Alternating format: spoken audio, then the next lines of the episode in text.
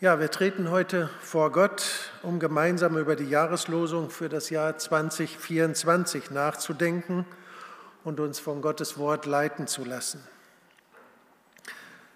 Diese Worte finden wir im ersten Korintherbrief, Kapitel 16, Vers 14. Alles, was ihr tut, geschehe in Liebe. Ich habe solche Karten, die nehme ich manchmal mit ins Krankenhaus, äh, wenn ich Leute besuche. Und dann lese ich das auch so vor. Und in dieser Karte steht ein Satz drin, Worte, die von Herzen kommen. Und oft ist es ja so, dass die, die im Krankenhaus liegen, gar nicht mehr viel tun können. Und sie können trotzdem etwas sagen. Zum Beispiel, schön, dass es dich gibt. Danke für alles. Du bist etwas ganz Besonderes. Gott hat dich lieb. Du bist unvergleichlich wertvoll. Wir können mit unseren Worten Liebe weitergeben, Liebe ausdrücken. Und das ist auch gut so, dass wir uns darin üben, Worte zu sagen, wie wichtig uns jemand ist. Aber hier in diesem Vers steht, alles, was ihr tut, geschehe in Liebe. Da sind also mehr die Hände und nicht so der Mund gefragt, aber es gehört sicherlich beides zusammen. 1. Korinther 16, Vers 14 habe ich gesagt, da steht dieses Wort, das ist sozusagen ein letztes Wort, das Paulus in diesem Brief an die Gemeinde sagt.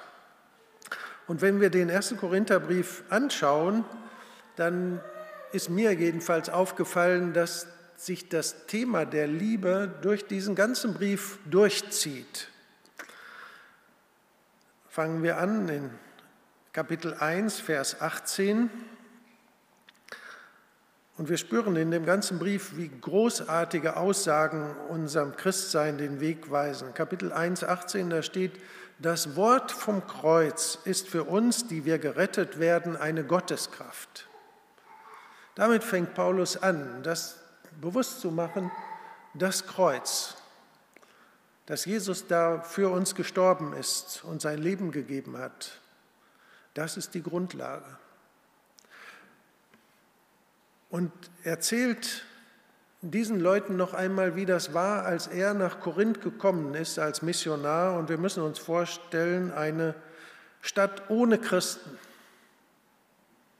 Es gab nicht einen einzigen. Und dann kommt Paulus dahin und will das Evangelium verkünden, von der er selber überzeugt war. Und da schreibt er in Kapitel 2, liebe Brüder und Schwestern, als ich zu euch kam und euch die Botschaft Gottes brachte, die bisher verborgen war, habe ich das nicht mit geschliffener Rede und menschlicher Weisheit getan. Ich wollte bewusst von nichts anderem sprechen als von Jesus Christus, dem Gekreuzigten. Dabei war ich schwach und elend und zitterte vor Angst. Was ich euch sagte und predigte, geschah nicht mit ausgeklügelter Überredungskunst. Kunst. Durch mich sprach Gottes Geist und wirkte seine Kraft. Denn euer Glaube sollte sich nicht auf Menschenweisheit gründen, sondern auf Gottes rettende Kraft.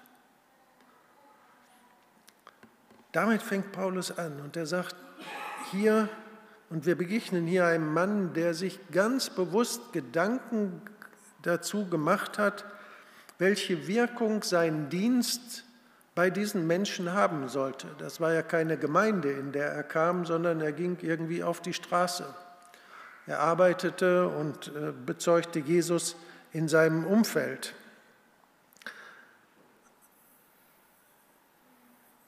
Paulus hatte, bevor er dahin kam, sagte er, ich möchte, dass die Leute, denen ich jetzt was sage, dass die nicht von mir begeistert sind. Die sollen nicht denken, boah, da ist das so ein genialer Denker und Philosoph. Im Gegenteil, Paulus hatte total Angst in dieser Stadt. Angst, er hatte gerade Athen hinter sich, wo er schlimme Sachen erlebt hat und Gott hat ihn in diese neue Stadt geschickt und er kam mit großer Angst dahin. Aber er sagte, wenn ich den Menschen auch begegne und was ich ihnen auch sage von Jesus, sie sollen nicht auf mich ihren Glauben gründen, sondern sie sollen von Anfang an wissen, worauf es ankommt, was die Grundlage ist. Das ist das, was Jesus für sie getan hat. Und darin wird Gottes Weisheit sichtbar, dass Christus für uns gestorben ist und dass er in seinem Tod uns errettet hat. Und Kapitel 3, Vers 1 sagt er, einen anderen Grund kann niemand legen als den, der gelegt ist, welcher ist Jesus Christus. Diesen Grund hat er gelegt für unser Leben und jeder soll sehen, wie er darauf baut, wie er damit, damit lebt. Von diesem Fundament aus beginnt Paulus in diesem langen Brief an eine junge Gemeinde in einer Weltstadt, die keine christliche Tradition hatte. Zu dieser Gemeinde gehörten Menschen, die vorher alle möglichen Religionen und Ideologien nachgegangen sind. Was besonders auffällig ist, wenn man über die Stadt Korinth studiert, in Korinth gab es einen Tempel, wo tausend Tempelprostituierte waren. Diesen jungen Mädchen wurde gesagt, wenn ihr Gott dienen wollt, dann müsst ihr euch prostituieren und euch den Männern zur Verfügung stellen. Das waren ziemlich skurrile Vorstellungen, was die Sexualität angeht mit denen die Menschen aufgewachsen waren. Und das war in dieser Stadt so selbstverständlich, wie man lebte. Nun hatten diese Leute oder ein paar Leute Jesus gefunden. Und Paulus hilft ihnen in diesem Brief äh, nun anders zu denken und anders zu handeln, nämlich was es bedeutet, als Christ zu leben. Und das hob sich total ab von dem, wie die Welt um sie herum lebte. Und Paulus half ihnen, Jesus nachzufolgen. Und er spricht mit ihnen ausführlich über Themen, über Unzucht, über Ehe, über Rechtssachen unter Christen, über das Essen von Götzenopferfleisch und viele, viele andere Themen, die einfach aus dem Heidentum, aus dem alle diese Leute kamen, irgendwie noch ein Thema waren. Darf man das essen, darf man das nicht essen? Wie geht das eigentlich mit der Ehe? Wie soll das denn jetzt in der Gemeinde sein zwischen Frauen und Männern? Dürfen die reden? Dürfen die. Wer darf was sagen? Wie wird es geordnet? Alle diese grundlegenden Themen für diese Gemeinde kommen hier vor. In Kapitel 10 und 11 haben wir die ausführlichste Lehre über das Abendmahl im Neuen Testament. Und Paulus macht hier deutlich, dass Christen, dass die Gemeinschaft der Christen mit der Gemeinschaft des Blutes Christi verbunden sind. In Kapitel 10 heißt es im Vers 6, der Kelch des Segens, für den wir Gott loben, bedeutet er nicht die Teilhabe am Blut Christi und das Brot, das wir brechen, bedeutet es nicht Teilhabe am Leib des Christus? Es ist ein einziges Brot, so sind wir als viele Menschen ein einziger Leib, denn wir haben alle Anteil an dem einen Brot. Hier in diesem Bild, in dieser Metapher von dem Leib, beschreibt Paulus, dass die Gemeinschaft der Christen wie ein Leib ist. Und der ist gegründet oder zusammengefügt dadurch, dass Menschen daran glauben, dass das, was Jesus getan hat, auch für sie gilt. Dass das Blut Jesu mich tatsächlich reinwäscht von aller meiner Schuld und Sünde. Und wenn der andere das auch glaubt, dann sind wir durch diesen gemeinsamen Glauben äh, miteinander verbunden und eine neue Gemeinschaft in dieser Welt. In Kapitel 12 beschreibt Paulus dann, wie dieser Leib diese neue Gemeinschaft durch Jesus leben soll. Jeder einzelne Christ hat Gaben, Fähigkeiten.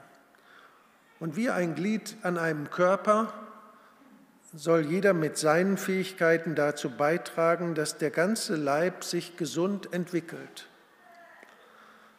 Der eine spricht in neuen Sprachen, der andere redet prophetisch, jemand hat die Gabe des Glaubens, jemand hat die Gabe des Gebens und des Helfens. Und so jeder mit seiner Gabe trägt dazu bei, dass diese neue Gemeinschaft wirklich fruchtbar und lebendig ist. Jeder hat seinen Anteil daran, wie jedes Glied an einem Körper Anteil hat an der lebendigen Gemeinschaft untereinander, einer Gemeinschaft der Christen. Und dann kommt Kapitel 13. Man könnte so sagen, das ist der Höhepunkt, auf den alles zuläuft in diesem Brief. Wir kennen dieses Kapitel als das hohe Lied der Liebe. Paulus knüpft in diesem Kapitel noch einmal an Kapitel 12 an und sagt, ihr seid alle begabt. Ihr habt alle Fähigkeiten, die ihr einsetzen sollt. Also ihr, ihr sollt praktisch etwas tun mit euren Fähigkeiten, mithelfen.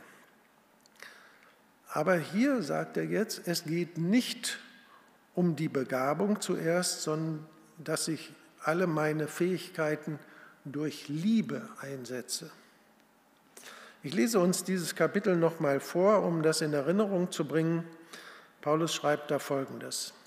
Wenn ich in den Sprachen der Welt oder mit Engelszungen reden könnte, das ist ja eine Gabe Gottes, in, in, in Engelszungen zu reden, also in anderen Sprachen, aber keine Liebe hätte, dann wäre mein Leben, mein Reden nur sinnloser Lärm wie ein dröhnender Gong oder eine klingende Schelle.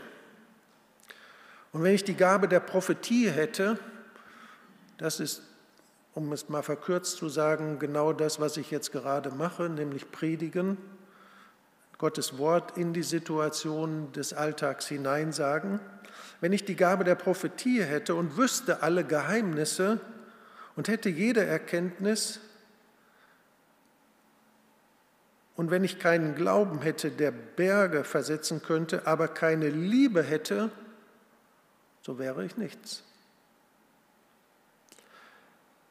Wenn ich alles, was ich besitze, den Armen geben, und das ist ja Praxis in der Urgemeinde gewesen, dass sie Gelder geteilt haben, um armen Menschen zu helfen, den Witwen und Waisen in der Gemeinde äh, mitzutragen. Also wenn ich alles, was ich besitze, den Armen geben und sogar meinen Körper opfern würde, damit ich geehrt würde, aber keine Liebe hätte, so wäre alles wertlos. Die Liebe ist geduldig und freundlich. Sie ist nicht neidisch oder überheblich stolz oder anstößig. Die Liebe ist nicht selbstsüchtig, sie lässt sich nicht reizen und wenn man ihr Böses tut, trägt sie es nicht nach. Sie freut sich niemals über Ungerechtigkeit, sondern sie freut sich immer an der Wahrheit. Die Liebe erträgt alles, verliert nie den Glauben, bewahrt stets die Hoffnung und bleibt bestehen, was auch geschieht. Ich habe mal eine Predigt gehört, wo jemand äh, diesen Text verändert hat. Und er hat anstelle von Liebe das Wort Jesus eingesetzt. Und das möchte ich jetzt auch mal tun. Und dann sehen wir daran, dass all das, was hier über die Liebe gesagt ist, auf Jesus auch hundertprozentig zutrifft. Jesus ist geduldig und freundlich. Er ist nicht neidisch oder überheblich stolz oder anstößig. Jesus ist nicht selbstsüchtig. Er lässt sich nicht reizen und wenn man ihm Böses tut, trägt er es nicht nach. Jesus freut sich niemals über Ungerechtigkeit, sondern er freut sich immer an der Wahrheit. Jesus erträgt alles. Er verliert nie den Glauben, bewahrt stets die Hoffnung und bleibt bestehen, was auch geschieht.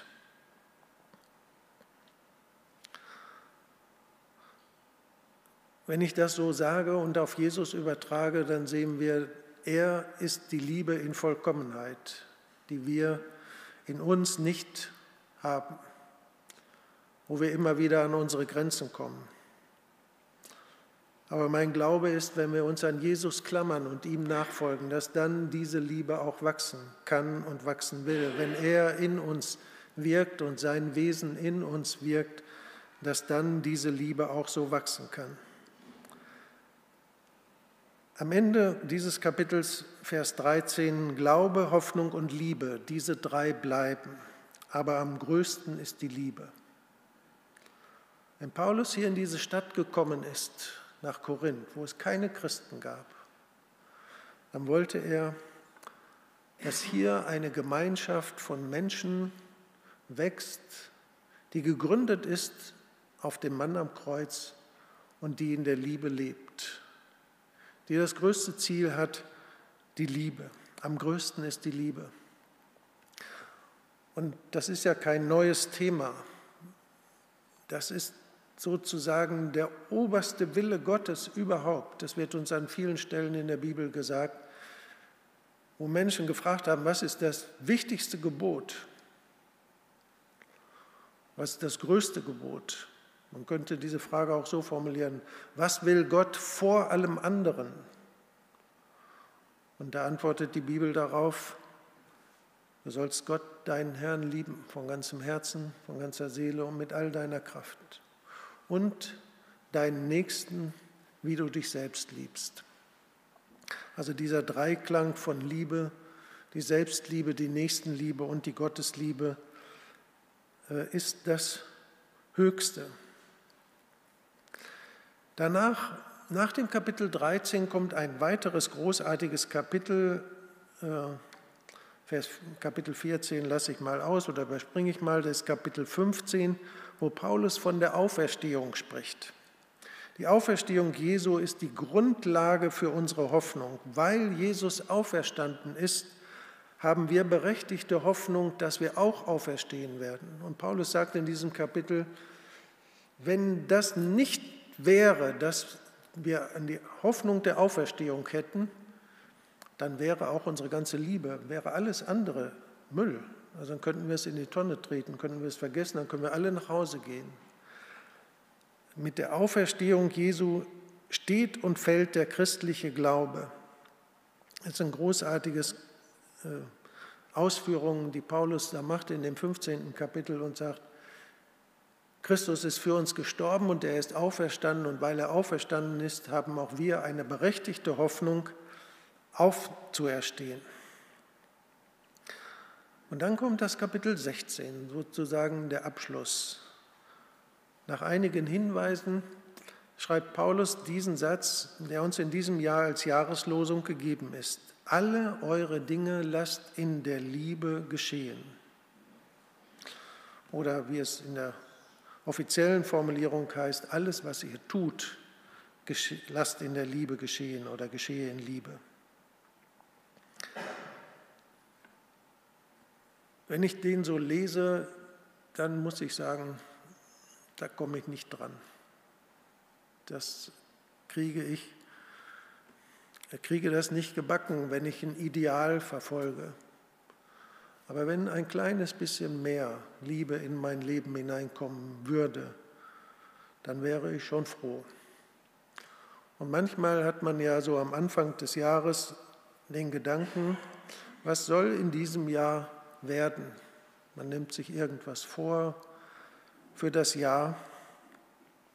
Und vielleicht wäre das so ein gutes äh, Ziel, eine gute Absicht zu sagen, ich möchte in diesem Jahr ein bisschen in der Liebe wachsen. Der Günther hat uns am Silvester diese äh, Karten hier geschenkt. Es sind leider keine mehr da.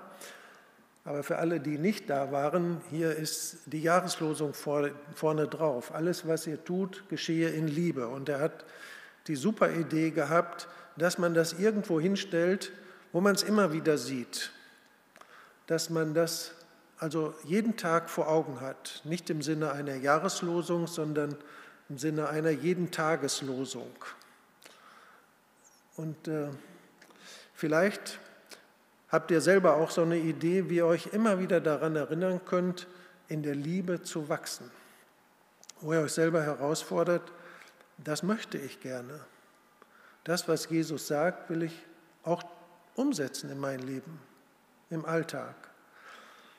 Möchte euch da sehr ermutigen, einfach irgendwie kreativ zu sein, das irgendwo aufzuhängen oder vielleicht jemand einladen und sagt, fordere mich immer wieder mal heraus, dass ich in der Liebe weitergehe. Hier steht alles, was ihr tut. Das schließt jeden Bereich unseres Lebens ein. In unseren Gedanken, in unseren Worten und Taten sollen wir von der Liebe durchdrungen sein. Die Liebe, von der hier die Rede ist, ist nicht nur eine romantische Vorstellung, sondern eine tiefe, bedingungslose Hingabe an Gott und den Nächsten. Sie ist das Fundament unseres Glaubens, das Herzstück der christlichen Botschaft. Die Bibel lehrt uns, dass Gott selbst die Liebe ist und wir sind berufen, dieses göttliche Prinzip in unserem Leben wiederzuspiegeln. Und das in einer Welt, die oft von Selbstsucht, Egoismus und Hass geprägt ist. Liebe zu Gott und Liebe zum Nächsten soll unser Handeln leiten. Und in Gemeindefenster habe ich eine kleine Andacht geschrieben. Und da habe ich so reingeschrieben, wenn wir, wenn das bekannt würde, dass hier in dieser Gemeinde ein Ort ist, wo Menschen Liebe erfahren und Annahme dann wäre das ein Magnet, äh, was, was Menschen anzieht. Die Liebe, von der die Bibel hier spricht, fordert uns heraus. Sie verlangt von uns, über unsere eigenen Grenzen hinauszuschauen. Nicht nur so immer um das eigene kleine Ich, sondern zu gucken, wie geht es dem anderen? Und die Bedürfnisse anderer zu erkennen. Wo die Liebe Spiel, ins Spiel kommt, da werden wir nicht nur darauf schauen, wie es uns gerade geht, sondern auch darauf, was unser Reden und unser Handeln bei dem anderen auslöst und bewirkt. Wie Paulus das am Anfang dieses, Kapitel, dieses Briefes gesagt hat, meine innere Motivation war, ich möchte, dass euer Glaube an Jesus gebunden ist. Nicht, dass ihr von mir so begeistert seid. Die Liebe ermutigt uns, in schwierigen Situationen Geduld zu üben und in Konflikten Frieden zu suchen. Die Liebe, die uns hier aufgetragen ist in diesem, dieser Jahreslosung, ist eine aktive Liebe die nicht nur in Worten besteht, sondern sich in Taten zeigt. Wenn ich die Botschaft der Jahreslosung recht höre, dann sagt sie uns, ihr Lieben, lasst uns im neuen Jahr bewusst danach streben, alles in Liebe zu tun. In unseren Familien, am Arbeitsplatz, in der Gemeinde und in der Welt sollen wir Botschafter der Liebe sein. Die Liebe Gottes soll in uns leuchten und die Dunkelheit um uns herum erhellen. Ich könnte die Predigt jetzt hier beenden, denn es ist alles gesagt, worauf es ankommt. Ich möchte trotzdem noch ein paar Linien in unseren Alltag hineinziehen. Die Jahreslosung für 2024, alles, was ihr tut, geschehe in Liebe, ist nicht nur eine erhabene Botschaft für unseren Glauben, dass wir jetzt nach dem Gottesdienst nach Hause gehen und sagen, wir haben wieder was Tolles gehört über die Liebe, sondern ist auch eine konkrete Anleitung für unser Leben. Wie können wir diese Liebe in die Praxis umsetzen? Da möchte ich zunächst mal sagen, etwas zu der Liebe in der Familie. In unseren Familien können wir durch die, die Liebe Gottes durch respektvolle Kommunikation zeigen. Wie reden wir miteinander? Wie reden wir übereinander oder reden wir überhaupt übereinander? Möchte euch einfach neu herausfordern, sprecht freundlich miteinander, hört einander zu, fragt nochmal nach, habe ich das richtig verstanden? Und teilen wir Liebe und Ermutigung. Jeder von uns braucht das, dass er mal irgendwann spürt, durch eine kleine Tat, durch ein Geschenk, durch eine Umarmung, du bist geliebt, du bist wertvoll. Und ich glaube, wir können darin immer weiter wachsen mit den Menschen, die uns umgeben in unserer Familie, die Liebe zu teilen. Lasst uns bewusst Zeit für unsere Liebsten nehmen, um ihnen zu zeigen, dass sie kostbare Menschen sind. Dann die Liebe am Arbeitsplatz. Am Arbeitsplatz können wir Liebe durch Zusammenarbeit und Unterstützung zeigen. Seien wir hilfsbereit, teilen wir unser Wissen und ermutigen wir unsere Kollegen, die niedergeschlagen sind, die vielleicht kranke Menschen zu Hause haben oder selber an der Krankheit leiden, dass wir ein Auge für sie haben und sie unterstützen und ihnen einfach zeigen, sie sind nicht übersehen.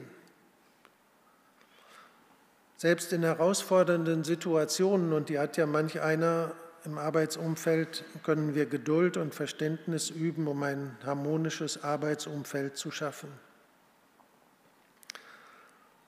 Aber auch Liebe in der Gemeinschaft. In der Gemeinschaft der Gläubigen dürfen wir einander mit Liebe begegnen. Wie seid ihr heute Morgen hierher gekommen? auch mit einem Gedanken, ich möchte jemanden ermutigen, ich möchte etwas beitragen, dass es jemandem gut geht, ich möchte für jemanden beten oder ihm ein gutes Wort sagen. Sind wir mit einer Einstellung der Liebe hierher gekommen oder, was ja auch berechtigt ist, zu sagen, ich bin so hungrig, ich brauche heute Morgen was, es geht nur um mich. Aber in der Gemeinde bewusst zu sagen, so, was kann ich auch Gutes beitragen für den Einzelnen oder für die gesamte Gruppe. Seien wir aufmerksam auf die Bedürfnisse unserer Geschwister, stehen wir einander bei und beten wir füreinander. Und dienen wir einander, ein jeder mit der Gabe, die Gott ihm geschenkt hat. Die Gemeinde soll ein Ort der Liebe und der Geborgenheit sein, in dem jeder Mensch sich angenommen fühlen kann. Und die Frage ist, was kannst du dazu beitragen, dass so eine Vision, die Gemeinde als ein Ort, wo Liebe erfahren wird, mit Leben gefüllt wird? Kannst du, willst du dazu beitragen? Dann auch die Liebe in unserer Welt. In unserer Welt, die oft von Unruhe und Spaltung geprägt ist, können wir als Christen Zeuge der Liebe Gottes sein sehen wir unseren Nächsten nicht als Fremden, sondern als Geschöpf Gottes, als geliebtes Wesen. Engagieren wir uns für Gerechtigkeit und Mitgefühl und Nächstenliebe in unserer Gesellschaft, in unserer Wirtschaft, in unserem Land. Liebe im eigenen Inneren. Vergessen wir nicht, dass auch wir Geliebte sind. Liebe deinen Nächsten wie dich selbst.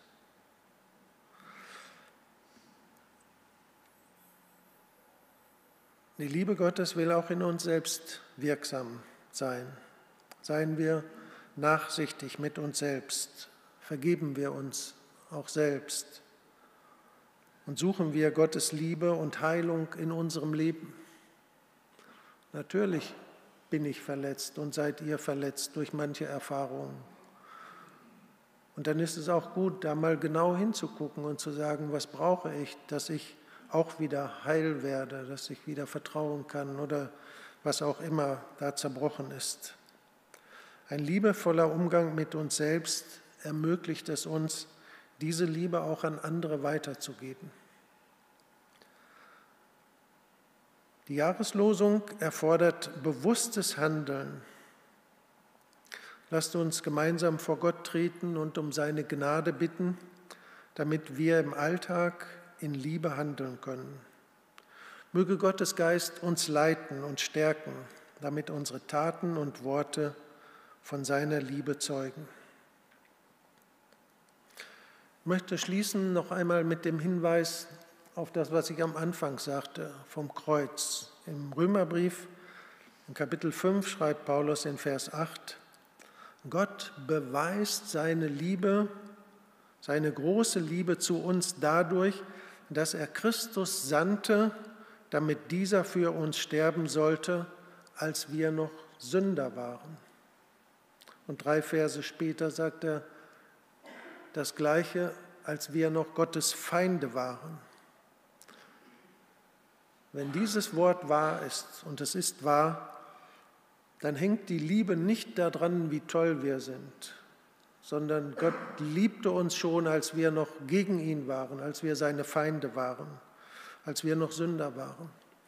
Darauf gründen wir unser Leben. Ich bin geliebt, obwohl ich der größte Versager bin. Und das wünsche ich dir auch, dass du das glauben kannst. Du bist geliebt, auch wenn du selber mit dir gar nicht zufrieden bist. Gott liebt dich dennoch. Er hat das bewiesen, dadurch, dass Christus am Kreuz für dich gestorben ist. Ich möchte beten. Herr Jesus, ich will dir danken dafür, dass wir dieses Wort als Jahreslosung haben. Und es ist so ein großes Wort und so ein großes Thema, das nicht nur den ersten Korintherbrief durchzieht, sondern die ganze Bibel, aber auch unsere Leben. Wir sehnen uns nach dieser Liebe von dir und von anderen. Und nun forderst du uns heraus, zu lieben alles, was wir tun, in der Liebe geschehen zu lassen. Du kennst unsere Grenzen, du kennst unser Versagen an dieser Stelle und wir wollen dir das bringen und bitten dich um Vergebung. Wir wollen dich aber auch darum bitten, dass du uns hilfst, uns gegenseitig zur Liebe zu ermutigen, herauszufordern, in der Liebe zu handeln. Wir bitten dich um die verändernde Kraft deines Geistes in unserem Leben, dass diese Liebe wachsen kann, auch in diesem Jahr. Und wir möchten dich darum bitten, dass du uns darin segnest, dass wir liebende Menschen werden und bleiben. Amen.